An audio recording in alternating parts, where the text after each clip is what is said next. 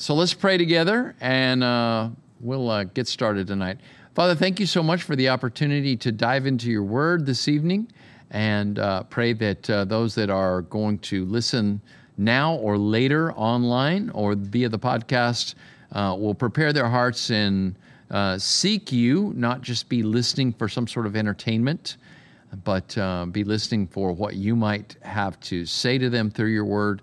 I thank you that we get the opportunity to uh, start a new book tonight, Second Corinthians, and uh, I just pray that we will um, be ready to receive whatever it is that you want to speak to us tonight. Pray in Jesus' name, Amen.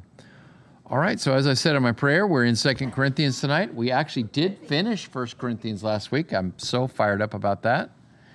And so, if you want to get into your own copy of Scripture, you're going to turn to Second Corinthians and chapter 1. And uh, I'm going to be using the English Standard Version here. And so my intent, it's not very many verses. I'm going to read the entirety of chapter 1 because I just want you to get into the flow of the context. And uh, it's always good to understand where you are, right? So it's, I don't know, it's like traveling. You get a map or these days you you know you look something up and it's GPS on your phone. Well, you don't want to just know what street you're on. You want to know where that street is in relation to all the other streets. So, I don't know about you, but here in the Metroplex, I want to know where I am in relation to a major highway, right? Or at the very least, a major street. So that's kind of what we're talking about here. There are major highways going through Scripture, and uh, the verses are kind of like smaller streets and we want to know how all that fits together, and we call that context, right? Um, so, for instance, earlier today, um, uh, the Wilsons are looking for a new vehicle, and I bought a Honda Pilot from um, a car dealer, a small car dealer, over off of Interstate 75 years ago. Uh, it was a used vehicle, but the guy was pretty honest. So I was trying to figure out who that was. I couldn't remember the name of that dealer. And so what I had to do was I had I knew it was off of 75 and so you know I had to like zoom out and zoom in and try to say okay I know I know it wasn't uh, any further south of 635 I knew it wasn't any further north of George Bush right so that narrowed it down. That got me to that that block, and I know it was east to west. I know it was on the east side of 75. So I zoomed into that and I did a search there, and I was looking for all those dealerships. So this is kind of like the Word of God. You need to know where you are and how that fits into the overall context.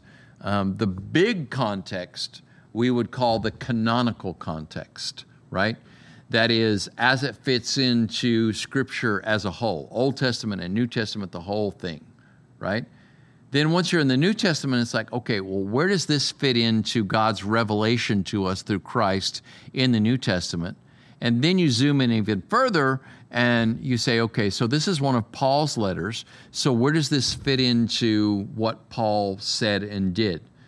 Now um, we want to know what god is saying to us but that's not like some sort of magic, all right? If we're going to get it right, we need to understand what it meant to them so that we can properly interpret what it means to us. So I may have a sense, call it a sense, right? Uh, you know, some sort of, I don't know, confidence or conviction from the Holy Spirit that this verse is speaking to me in a certain way. But if I want to know that I'm not misinterpreting it, I need to have some idea of how it fits into this context idea. So that's what people like me are here for, and that's what studies like this. Otherwise, you could just sit at home and read your Bible, right? Um, you wouldn't have to tune in online. You could just say, Well, I'm just going to read my Bible. I don't need that preacher to tell me anything. Well, this preacher went to school and he studied all these things, and I'm trying to give you that context because I do have a strong belief in what Baptists call the priesthood of the believer. Baptists are not exclusive to that term, but that's a very strong doctrine among Baptists. It's one of the things that, although we are a non denominational church, it keeps me leaning toward Baptist theology because I believe that God has given each of us the Holy Spirit, and because of that, He's given us the capability to properly interpret the Word.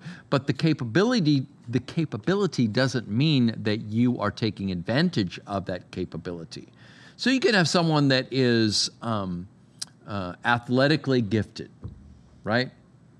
There are people that, I don't know, I, I've taught karate for years, and there are kids that come in there and they just pick up on what you're teaching them, and you could zoom them, right? If they decided, because we make them memorize scripture, it's not just about learning moves, it's about character development. So they have to step outside of learning these certain moves how to punch, how to kick, how to block, and so forth. And they have to memorize these scriptures and other uh, things as well, Japanese terms. Um, but the, the character development part is necessary. But back to my original point people that are athletically capable, they're easy to teach because they just they see what you're doing and they can emulate it, right? Um, assuming you know how they learn. Um, athletically gifted people are typically capable of learning um, visually. So if you uh, have been exposed to uh, uh, the theory regarding learning, you would understand that there are three what are known as modalities, and you will default to one of these three. You may not know this, but if you think about it after I say this, you'll understand, okay? There is um, an auditory learner, right? They're going to learn by listening. Those are people that do really well in church because we do a lot of talking in church, right? You patiently sit there and listen to me talk. There's no visual right now, I'm just talking. So if you're an auditory learner, this is easy for you. People that are not auditory learners, they're nodding off. They're gone. So, a little Asher on Sunday morning, Pastor Craig called him up here and involved him and everything like that. By the time I came over here, he was asleep under that pew. My man was under the pew sleeping, right? So, apparently, not an auditory learner. Um, now, this doesn't mean that you'll you'll learn the same way throughout your entire life. Okay, um, but you probably default to one of these. So then there are visual learners. They can see it and then, oh, okay, I get it. So let's go back to the athletic example. Um, I can say, okay, this is what you need to do. A snap punch involves this, and uh, you know, uh, so there are three different zones on your body when you teach karate. And in uh, Japanese, the upper zone above your shoulders is called jodan. Between your shoulders and your uh, your waist is called chudan, and your waist down is called um, gedan. Now that just made it sound like I was to you like I'm saying right? Or you might have gone, oh, cool, yeah, I get that. Uh, yeah, it's upper, middle, and down, and you might even remember the terms, right? So, uh, but a visual learner is going to see that, right? And they're going to learn that way. And then there's a kinesthetic learner. That's somebody, the only way they're going to learn is by doing. So I told Craig, not that he wouldn't already know this because he was at karate last night. Um, I was, uh, what was I teaching? I was teaching the, we call them upper bodies, right?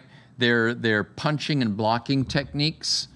And uh, so instead of teaching the very, very basic ones, I was moving forward and teaching some that are somewhat more complex. Not terribly complex, but when you've not learned anything, they're more complex. And so I've got my, I, have got this wide range of people in the room, right? I've got, you know, teenagers in the room, I've got older kids in the room, and then I've got little kids in the room. And so my youngest kids are in Shiloh's age range. He just turned five. And then he's got, uh, there's a young, there's a girl in our class that's about his age, and her name is Kayla. And so while we're doing this, I'm just watching them and they're going, you know, they didn't do that, but you know, it was almost like, what?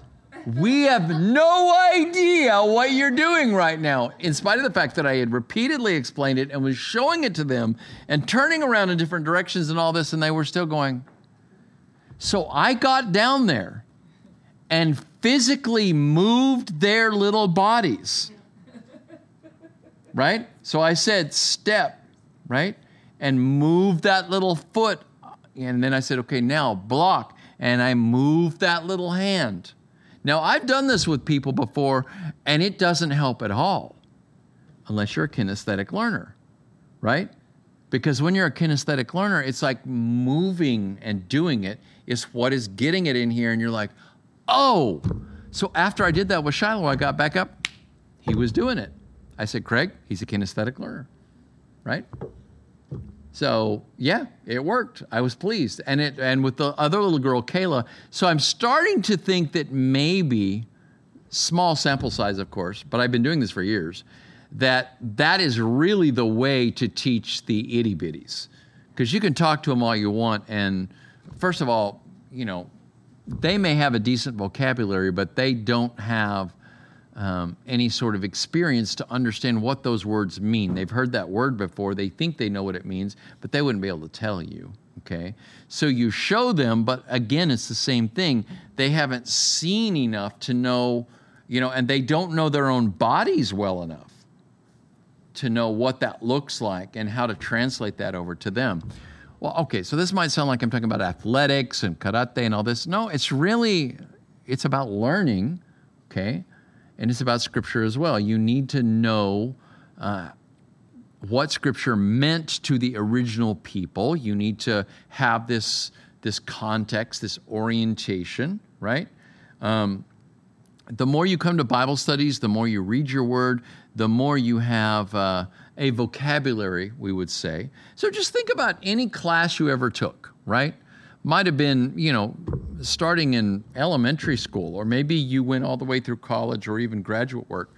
Um, inevitably, if you have an intro class and you have a, you know, a textbook, you're going to have terms, right? What do these terms mean? If I'm learning another language, I need to have the vocabulary. I can't move these words around if I don't know what the words mean. So you have, you know, at the back of every chapter, you will typically have, okay, these are the vocabulary terms. This is what you need to understand so that you can put the, these concepts together, right? It's kind of like building blocks. You, you need to understand what the block means before you know where to put it. So, have you ever done Legos? Right? They're kind of cool, right?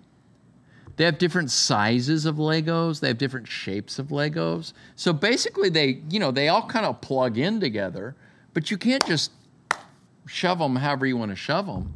You have to have a basic understanding of okay, this is like a you know a, you know a four plug. I don't know what you call those little things. You know the little plug-ins this is a four plug Lego. This is the standard six plug block Lego. Okay, this is like a little round Lego that has one receptacle and one plug in it. We got to kind of understand that, right? If you're going to build anything, you see people build like everything out of Legos. Uh, but you've got to understand the bricks and how they fit together before you can build anything bigger. That's the scripture. So, with all that in mind, you will understand why I'm going to spend a bit of time here at the beginning of Second Corinthians going back into the ministry of Paul. This isn't pointless history. This is to help you understand what was going on so that you can kind of put it together, right? So, First Corinthians, uh, what did it take us? Like a year to get through that? It's probable. Okay. It's pretty significant. So it's it's been a while. All that to say, it's been a while since I talked about the history of that, okay, and what we're what we're dealing with. So, um, for without getting into some sort of uh, critical detail, Jesus likely was crucified and raised in about 33 AD remember that our calendar starts at the birth of Christ. Okay? So Jesus likely was crucified and rose around 33 AD when he was 33 years old. Okay? He might have been a little older than that because uh, it says he was around 30 years old when he started his ministry. So we don't know exactly. And to be honest, they didn't have birth certificates back then. This will freak you out if you lived in the first century, you probably wouldn't know how old you are. That's kind of cool, really, right? You're like, I don't know how old I am. What does that even matter? They didn't celebrate birthdays for the first four centuries of uh, the the church. They didn't celebrate Christmas. They didn't think it mattered. No, they knew Jesus was born. Okay, but nobody cel- the only people that celebrated birthdays were emperors. Nobody celebrated. So I've got people now, they're like, it's my birthday month. so what are we supposed to do? Give you a present for every day of the month, right? we're like all about that, you know, but back then they were like, no, that's, you know, uh, that's immodest. That's arrogant. We don't do that. So, but nonetheless, I'm saying that.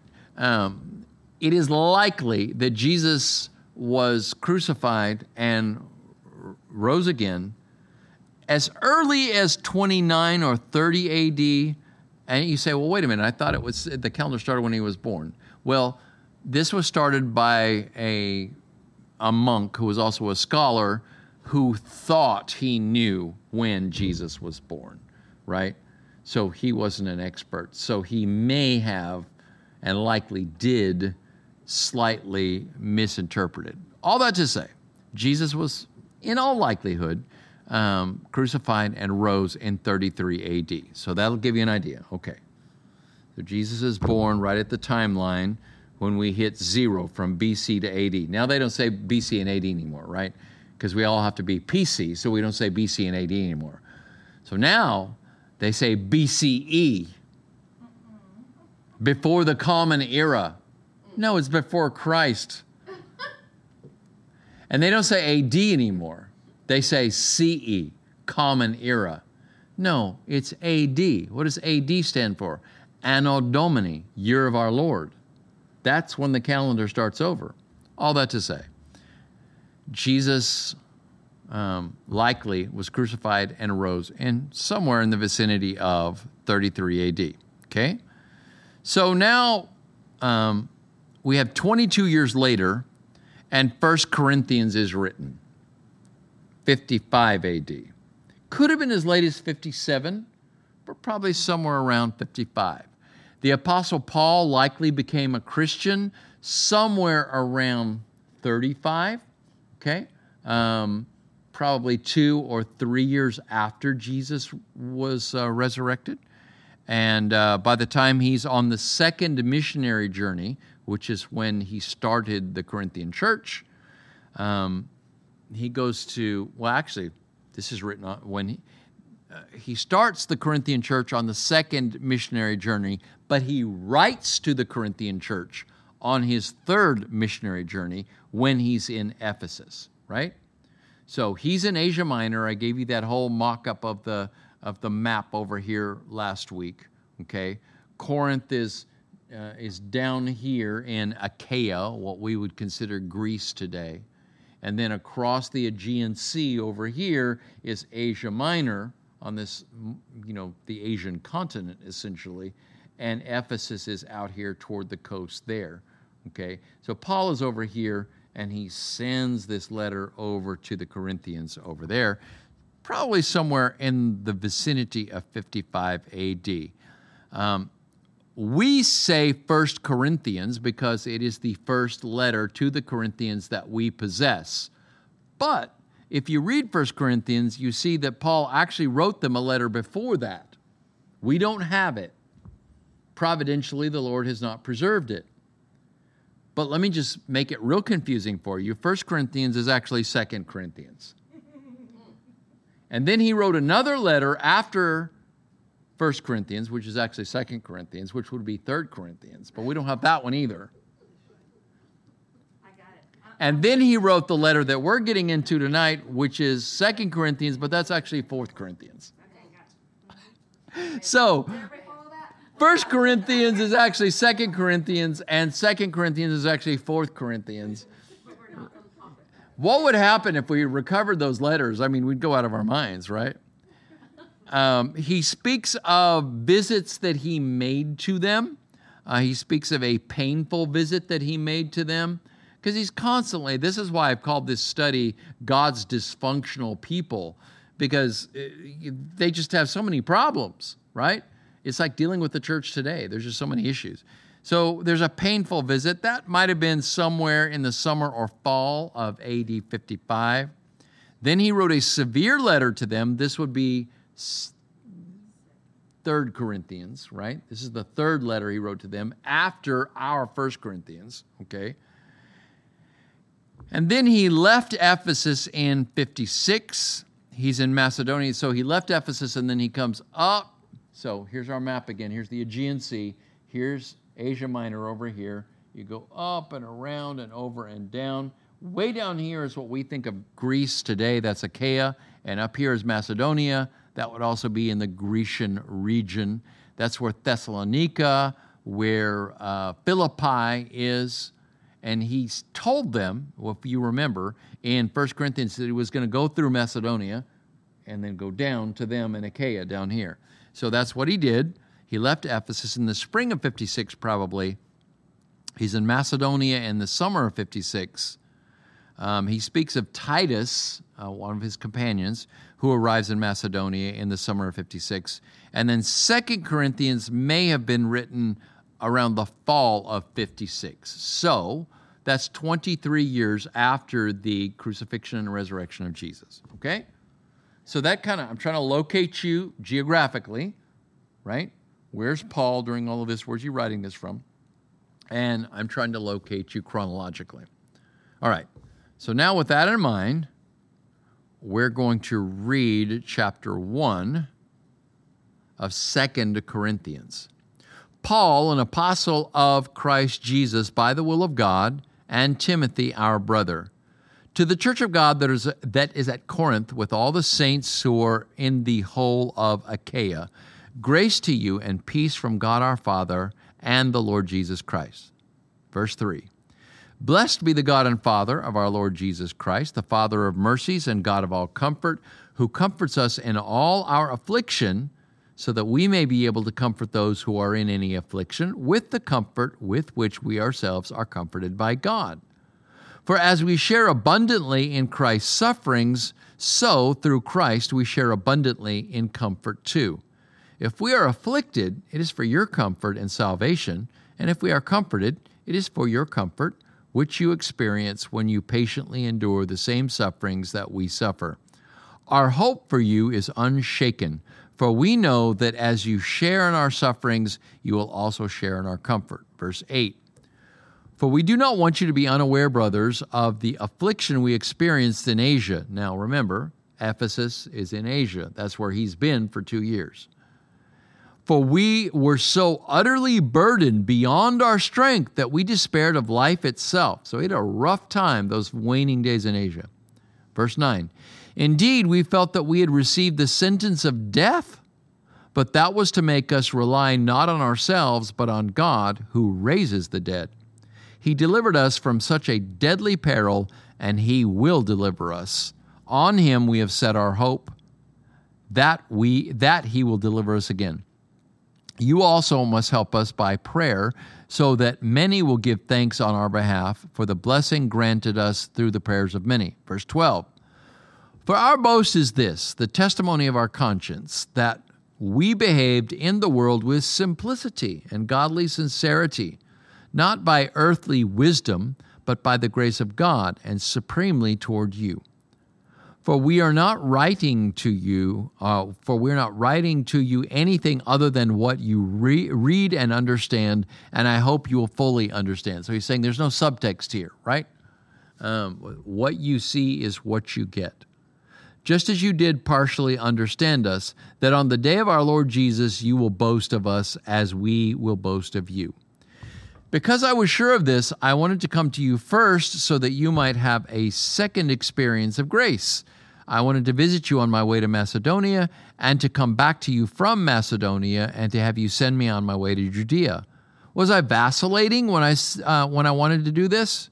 Do I make my plans according to the flesh, ready to say yes, yes, and no, no at the same time?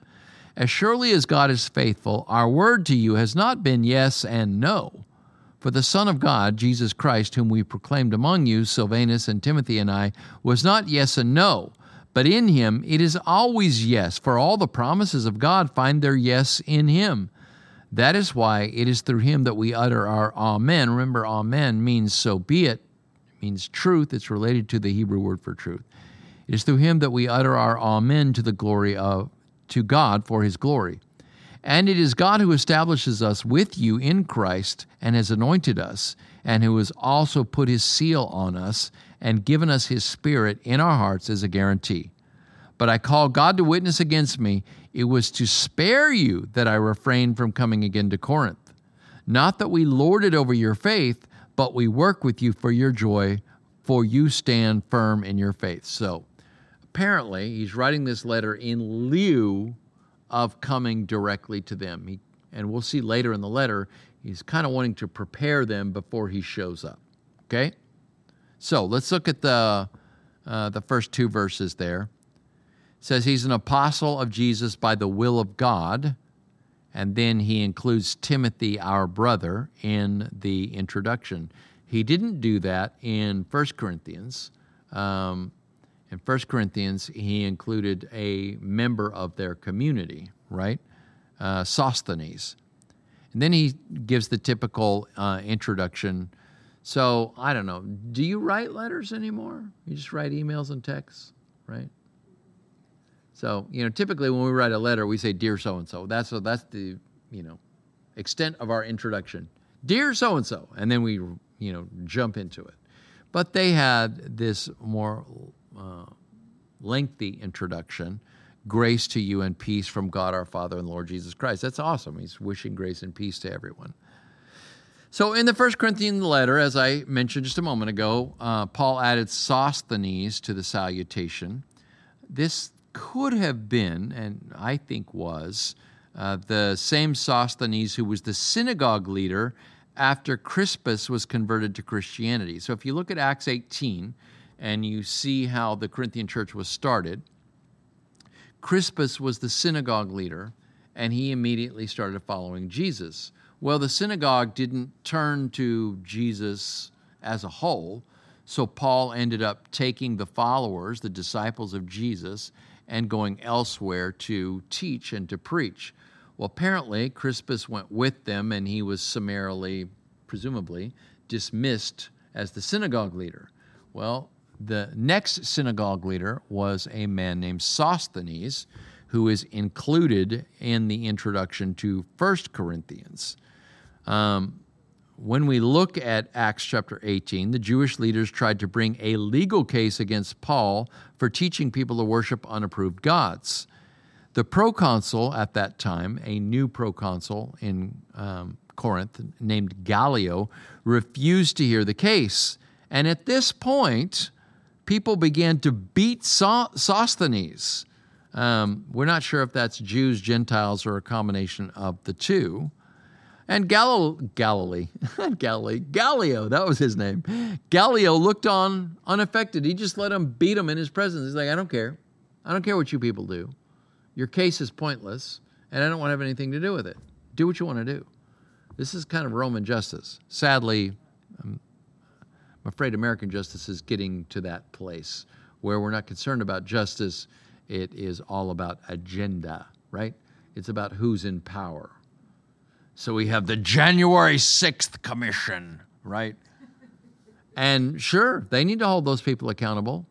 But apparently, uh, a comedian just sent a number of his staff people uh, stealthily. You know who Stephen Colbert is, right? he sent several of his staff people, like six of his staff people, and they snuck into the Capitol the same way these January 6th people snuck in and were caught. So, but at, as of, you know, at this point, that doesn't seem to be uh, of any concern to those who are in power currently. You see, it's all a matter of who has power. This is not a matter of right or left, it's a matter of who has power, right? And so Gallio was like, I'm not concerned about your Jewish, you know, names and laws and all of that. Beat them. I don't care. Do what you want to do. So think about this. Do you remember all the riots two years ago? Right? The Black Lives Matter riots? I'm wondering, where are the commissions on those? I mean, Portland, Oregon was on fire for what, six or eight months. Nobody cares. Nobody cares because of the people who are in power. Okay? Uh, the January 6th, well, there's, there's no point, except now we have people in power who want to keep the other side out of power. You see what I'm saying? That's not justice. I'm all about, listen, hold Trump accountable. It appears that, that he was egging a lot of that on. Maybe that'll make some people mad, but it really does appear that way. Um, and he really did believe that he was robbed of the, you know, of the election. He believed that. But I wonder, do you remember for virtually the entirety of uh, uh, uh, Trump's uh, time in office, there was the Russia collusion hoax? Right? This investigation that cost millions and millions of dollars. And if you watch CNN at all, that's all they ever talked about.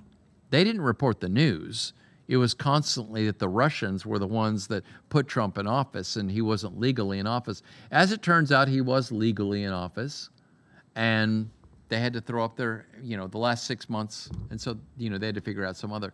Listen, I'm not a Trump advocate. I'm just trying to show you that whoever's in power pushes their. they impeached Trump twice. Mm-hmm. Didn't work out because the Senate didn't go along. But what's, the, are you following me? So now we don't go along with the result of an election. You know, whoever it is that doesn't get their way, they're like toddlers. Have you ever babysat toddlers? Yeah. Sure. Mine. Yeah. Mine. What happens when they don't get their way?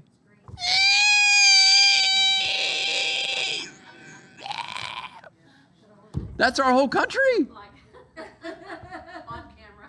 exactly. So that's, you know, Sosthenes is like, throw a fit, I don't care, beat them, I don't care, uh, you know. So Rome didn't care about any of this, and Gallio represented Rome, and they thought they could get Rome behind them, and they could not do that, right? Now, in Second Corinthians, we have Timothy listed in the salutation, not Sosthenes. Um, and that's common in Paul's letters. Uh, Timothy's name is included in the salutations of this letter, Second Corinthians, of Philippians, Colossians, First and Second Thessalonians, Philemon. Wow. Now, Timothy was Paul's protege. He was rather young. Um, he was the young man that Paul picked up uh, on the way uh, to through his second missionary journey.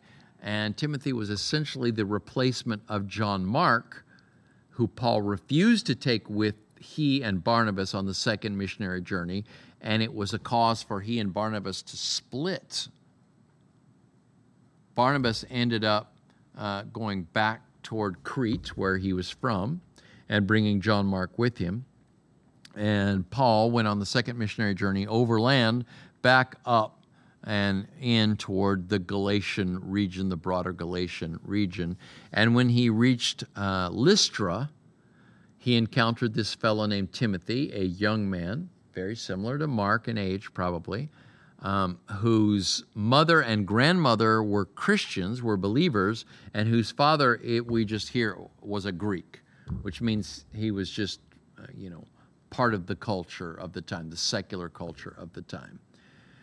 Which meant that Timothy was not circumcised. Um, so Paul wanted Timothy to go with him and so he circumcised him because he didn't want Timothy to be a cause of stumbling for the Jews that Paul would try to reach, although Paul consistently said uh, circumcision is not necessary for someone to be a Christian, for a uh, male to be a Christian. But Paul was all about not giving offense because if you have this immediate block, you can't get through it to preach the gospel. Oh, he's not circumcised. We're not listening to him. No, he is. Get over yourself. Now, can we move forward? So that's, uh, that's what he did. Timothy's mother, Eunice, was Jewish, and his father was a Greek. And this made him an ideal candidate to represent the gospel both to Jews and to Gentiles, which the Apostle Paul was the apostle to the Gentiles. Uh, Peter was the apostle to the Jews. His grandmother Lois, that is Timothy's grandmother Lois, was also a convert.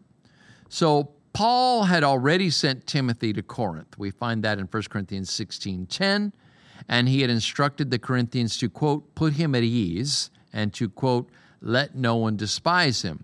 Apparently, Timothy was a more reserved person. He was, um, you know, we have extroverts and introverts, right? I mentioned this last week when we talked about this. And Timothy was apparently more of an introverted sort, more of a timid sort in the natural. And perhaps he was even fearful. Once again, uh, 2 Timothy 1 7, uh, God has not given us a spirit of fear or timidity, but of love and power and a sound mind, or love and power and discipline. And that's Paul writing to Timothy in 2 Timothy 1 7. Timothy was still quite young, 1 Timothy 4 12. Nonetheless, Paul had complete confidence in him. Um, he saw that Timothy was someone who would have the right character and represent Paul and have the right doctrine and wouldn't get off track. He would keep reinforcing what the Apostle Paul had taught them. Paul's apostolic ministry was not self proclaimed. He says, I am an apostle by the will of God. Okay. First of all, let's go through this. He was not a self proclaimed prophet. He didn't want the job, he didn't even believe in Jesus. Remember, when we first meet Paul, he's holding the coats of those that are stoning the first martyr to death, Stephen, right? And then he gets letters of commission from the Sanhedrin so that he can go and haul these um, apostate, as he considered it, Christians, uh, back to Jerusalem so that they could be prosecuted and imprisoned or killed, one way or the other. Okay? But the Lord strikes him to the ground with a bright light on his road to Damascus with those very letters and Jesus speaks to him and says, quote, He is a chosen instrument of mine to carry my name before the Gentiles and kings and the children of Israel. That's pretty authentic. Jesus himself, right, with a bright light and an audible voice called Paul. Um, that account is given three times in Acts. The first time it's given in Acts chapter 9, but it's given two other times in Acts uh, in the 20s, the latter part of Acts. Secondly, the first Gentile church located in Antioch um, recognized him as an apostle. In that church, there were prophets and they were fasting, and they were told to set aside Barnabas and, and Saul. That was his name at the time, Saul, his name was changed to Paul on the first missionary journey, in fact, while he was in Crete. And uh, this is what uh, it says. This is Acts 13 2. The Holy Spirit said, Set apart for me Barnabas and Saul for the work to which I have called them. So this is validated and verified by a church of the Lord Jesus Christ.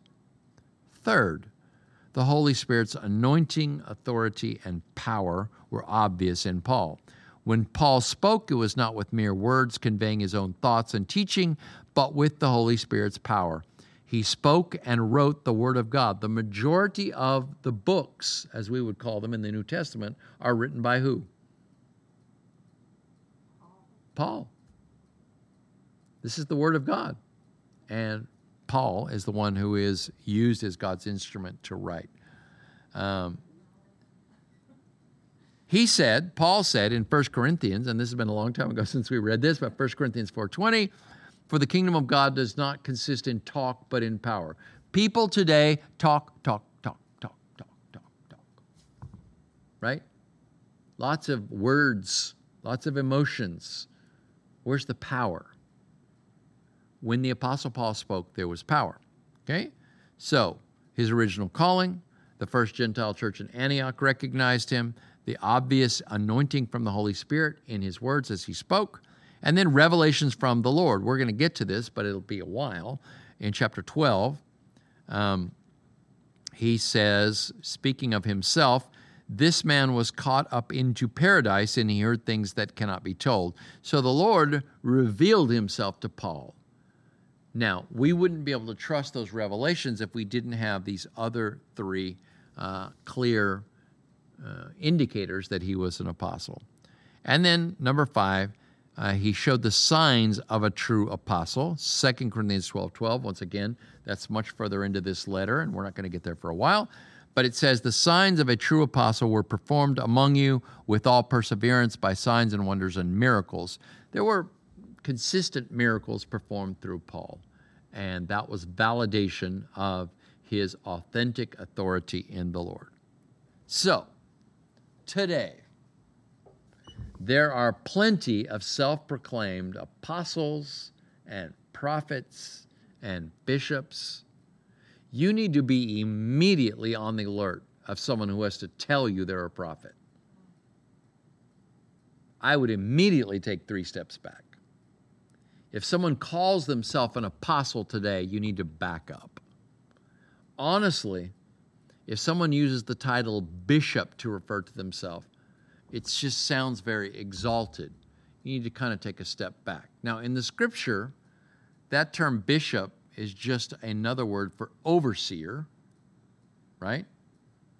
Um, in the church, the apostle Paul, he would preach, people would be converted to Christ, he would start a congregation, right? A group of people, and he would appoint overseers or elders right? Because the overseers weren't, I mean, we have uh, a, a former attendee of our church um, who was just elected mayor of Rowlett.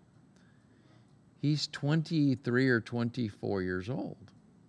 Now, I know he loves the city. Um, he has a very interesting history with the city. Uh, but he's very, very young to be in that position um, you would not have been considered old enough to hold an office like that in Paul's time until you turned at least 30, right? So often bishops, the the governors of the church, the mayor and you know so forth of the church would be overseers who were also elders. They were older, they were recognized. They they had uh, experience behind them. Okay. Um, today, there are people that just use that term bishop as a way of making themselves seem more exalted. Even the term pastor, that's just it's just thrown out there today. Really? Just anybody can be a pastor if they just call themselves a pastor. No, not really.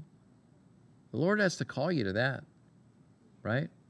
Um, I did youth ministry for years, but I was a youth minister or youth pastor for years before the Lord called me to be a pastor. So a pastor is not something I do, it's something I am. It's what I've been called to do. I've been doing it in this church since 1999, so that's 23 years. Um, so yeah, but you know, somebody just decide, well, I think God's called me to start a church. They just go out there and throw up a sign and tell people to come meet and call themselves a pastor. That's not the way it works. It's really not. You need to avoid people who are simply charismatic, right? They've just got a very winsome personality. Maybe they they look really good. Maybe they're funny, right? People love a comedian. Oh man, if I made you laugh more, we'd have the room that was just full of people. Now, I posted this on my blog that nobody reads, but um, it's if you ever want to read my blog, I don't write a whole lot on there anymore, but it's at deorl.com. Think about my license plate, D E O R L. It's the Anglo Saxon origin of my first name, Daryl, D E O R L.com. You just click that and you can read it. But if you if you want to hear what I'm about to uh, go over, or here, if you want to read what I'm about to go over so that you can reinforce it, uh, you can go there because I went ahead and posted that for you guys. So before you listen to or follow someone, before you listen to a, a teacher or a preacher on the radio or online or on television, I want you to ask yourself the following question One, is this person connected to the larger community of believers or are they doing things on their own? Now, they may have a big ministry, but if they're not connected to the larger community of believers, you need to avoid them because there's no accountability there.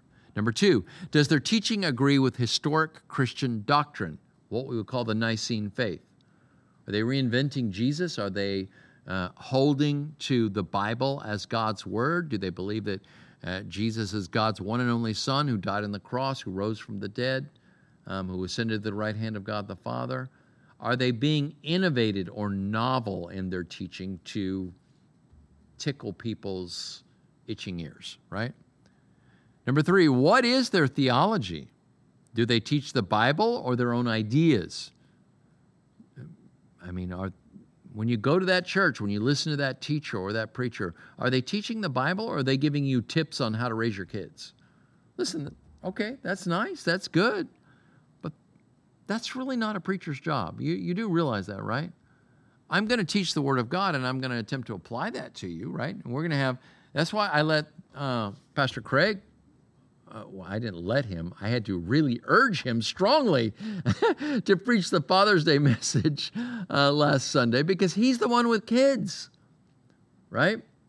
And the previous movie night when we were all here, he was uh, regaling uh, another fellow and I out in the lobby with a variety of anecdotes uh, from his family situation with his kids. And I was like, Craig, I said, you need to preach the Father's Day message, right? You really, really do. So I'm not saying you don't need to have, you know, tips about how to raise your, kids, but it's like people just want, you know, we had, I, I had a couple here for a while and they were like, well, why aren't you teaching on, you know, how to have a better marriage? Well, I teach on all sorts of things, but it has to come out of the scripture. I'm not just going to go, well, here you go. Here's five tips on having a better marriage, although I'm not married and I don't know this personally. Well, they left, but you know, that's going to happen. And, you know, listen, I'm sorry. If you need somebody that looks like you, then you're going to go to a church where whoever that is kind of looks and feels like you or like you want to be. Um, and you know, if you just need your um, your beliefs reinforced rather than challenged, then you're going to go somewhere where they tell you what you already think you know. And you know, that's not the Word of God. The Word of God's going to challenge you on a regular basis, right? So, what is their theology? Are they teaching their own ideas, tips on various aspects of daily life, psychological insights? Oh, politics. Yeah, that's churches today. You got the woke church all over the place today. We're just going to reinforce the, you know, the latest cultural norms. No, that's not the church, friend. It's not. Number four, do they confess that Jesus Christ is who the New Testament clearly teaches he is?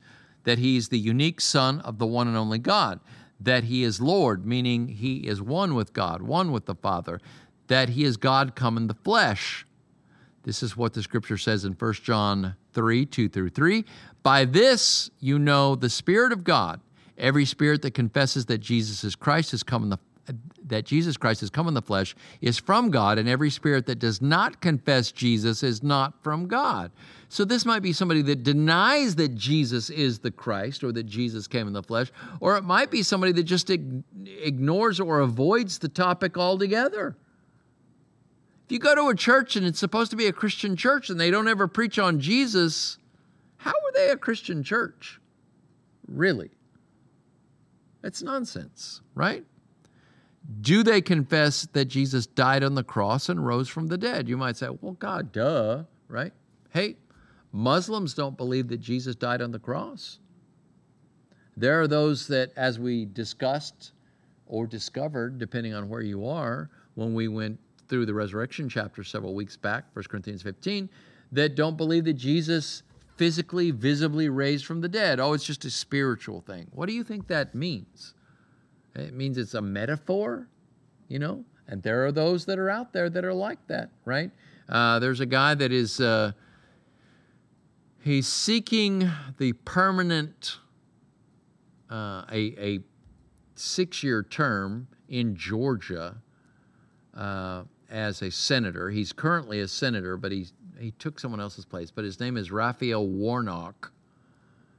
This guy doesn't believe in the visible, physical resurrection of Jesus, but he's supposed to be a minister.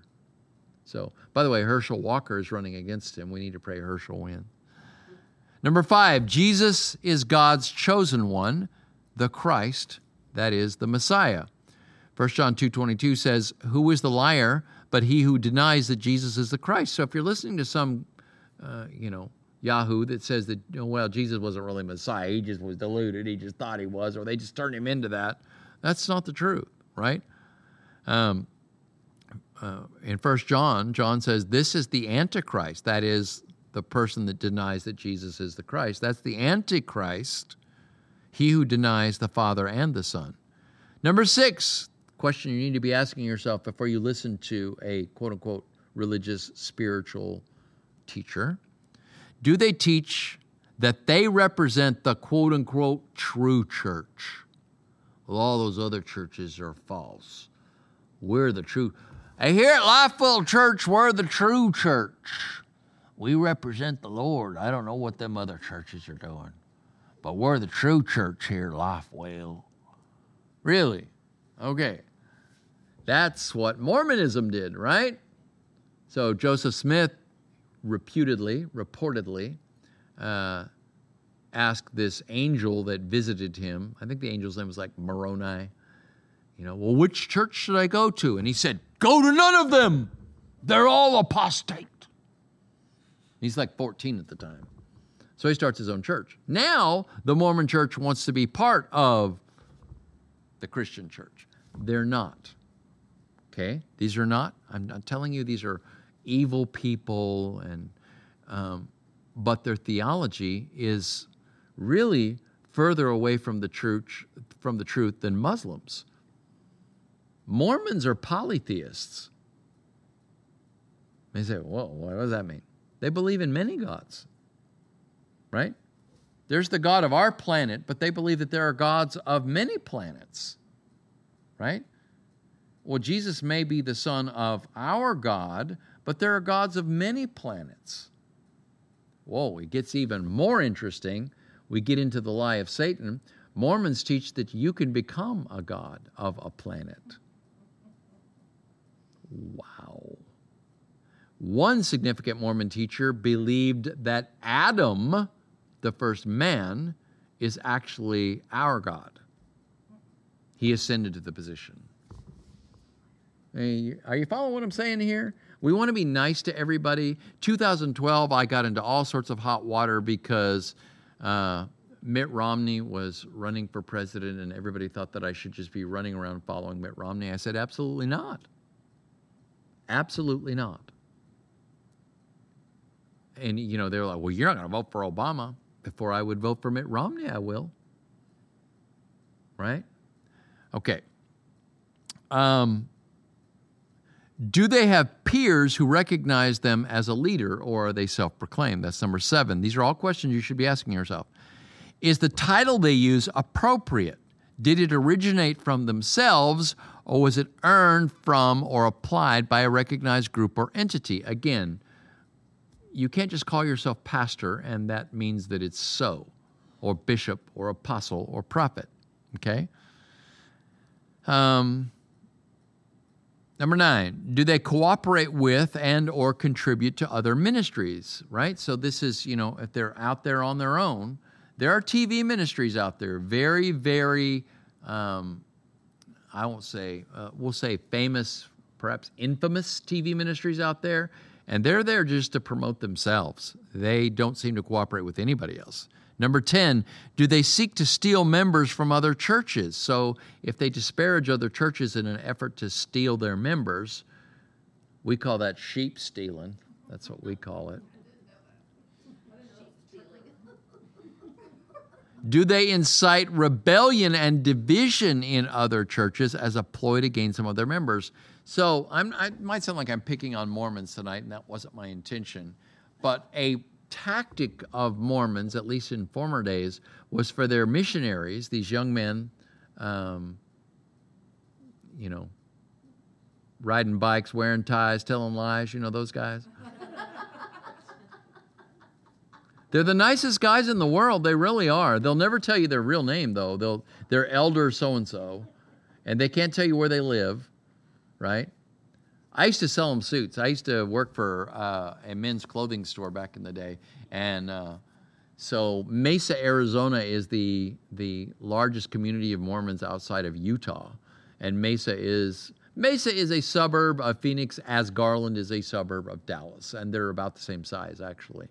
In fact, they're both east of their respective cities. You know, we're east of Dallas, and Mesa is east of Phoenix. But in any event, um, these guys would come in, and you know, to, to this day, they wear white shirts and they wear ties, and you know, that's pretty much it. Ride their bikes and tell lies.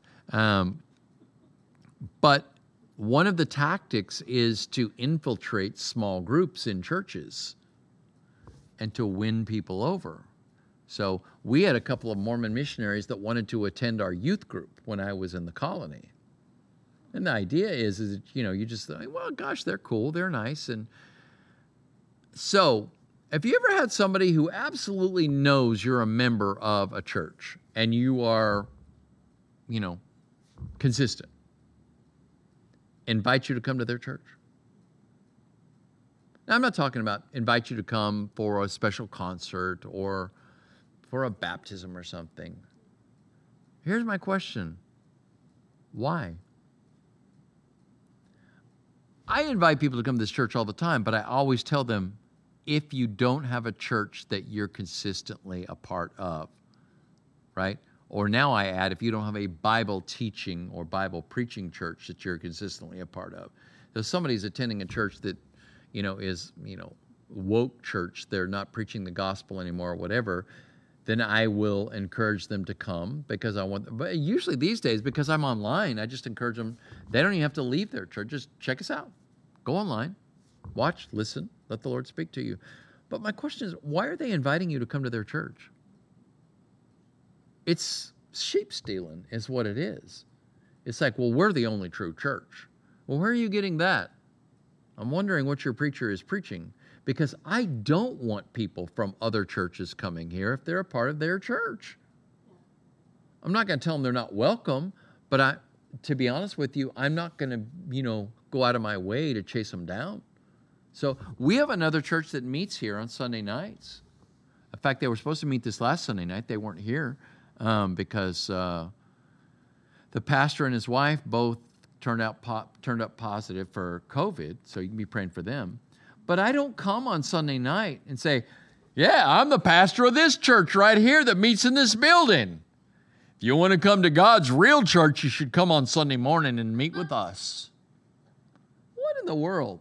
No, I want their churches to thrive and succeed, right? I want them to have their church. I'm letting them use this building because I know how hard it was uh, when we got started. All right. Um, do does this person that you're listening to, this preacher, this teacher, whatever, do they discount or disrespect other ministers? Listen, there are plenty of ministers out there that I disagree with and that I can point out uh, apostasy even with, but you will very rarely hear me disparaging another preacher or minister. Very rarely unless there's something that's just really obvious. The Raphael Warnock thing is an example, okay? But there are churches all over here in downtown Garland, um, and they're not preaching the gospel. But you don't hear me naming them, do you? You don't hear me naming their ministers, do you? You don't hear me denigrating them, do you? Because it's wrong. That's why. I think that our current president may be, likely is, the worst president in my lifetime. But you don't hear me degrading him, disrespecting him. What I need to do is I need to talk about policy. When it comes to churches, I need to talk about theology, I need to talk about doctrine. It's not a matter of putting somebody down, right? So that See, there's this idea that if I put someone else down, I'm lifting myself up. No, you're not. No, you're not. If you have to put someone else down to demonstrate that you're better, you've just proven that you're actually worse. Right? Now I have 30 some of these. I'm just going to go through a few more because we're really done. Are they accountable to a denomination or a recognized Christian organization beyond themselves and what they have privately and personally established? Were they active in a gospel teaching, Bible believing church prior to stepping out as a leader? If so, did that church recognize their calling? That's what happened with the Apostle Paul and with Barnabas. They were part of the Antioch church, and the Antioch church recognized that God had called them to be apostles. What is the fruit of their ministry? Do people who listen to them really follow Jesus, or do they follow that person, that woman, or that man? Is their ministry focused on Jesus, or do they focus on themselves or on you?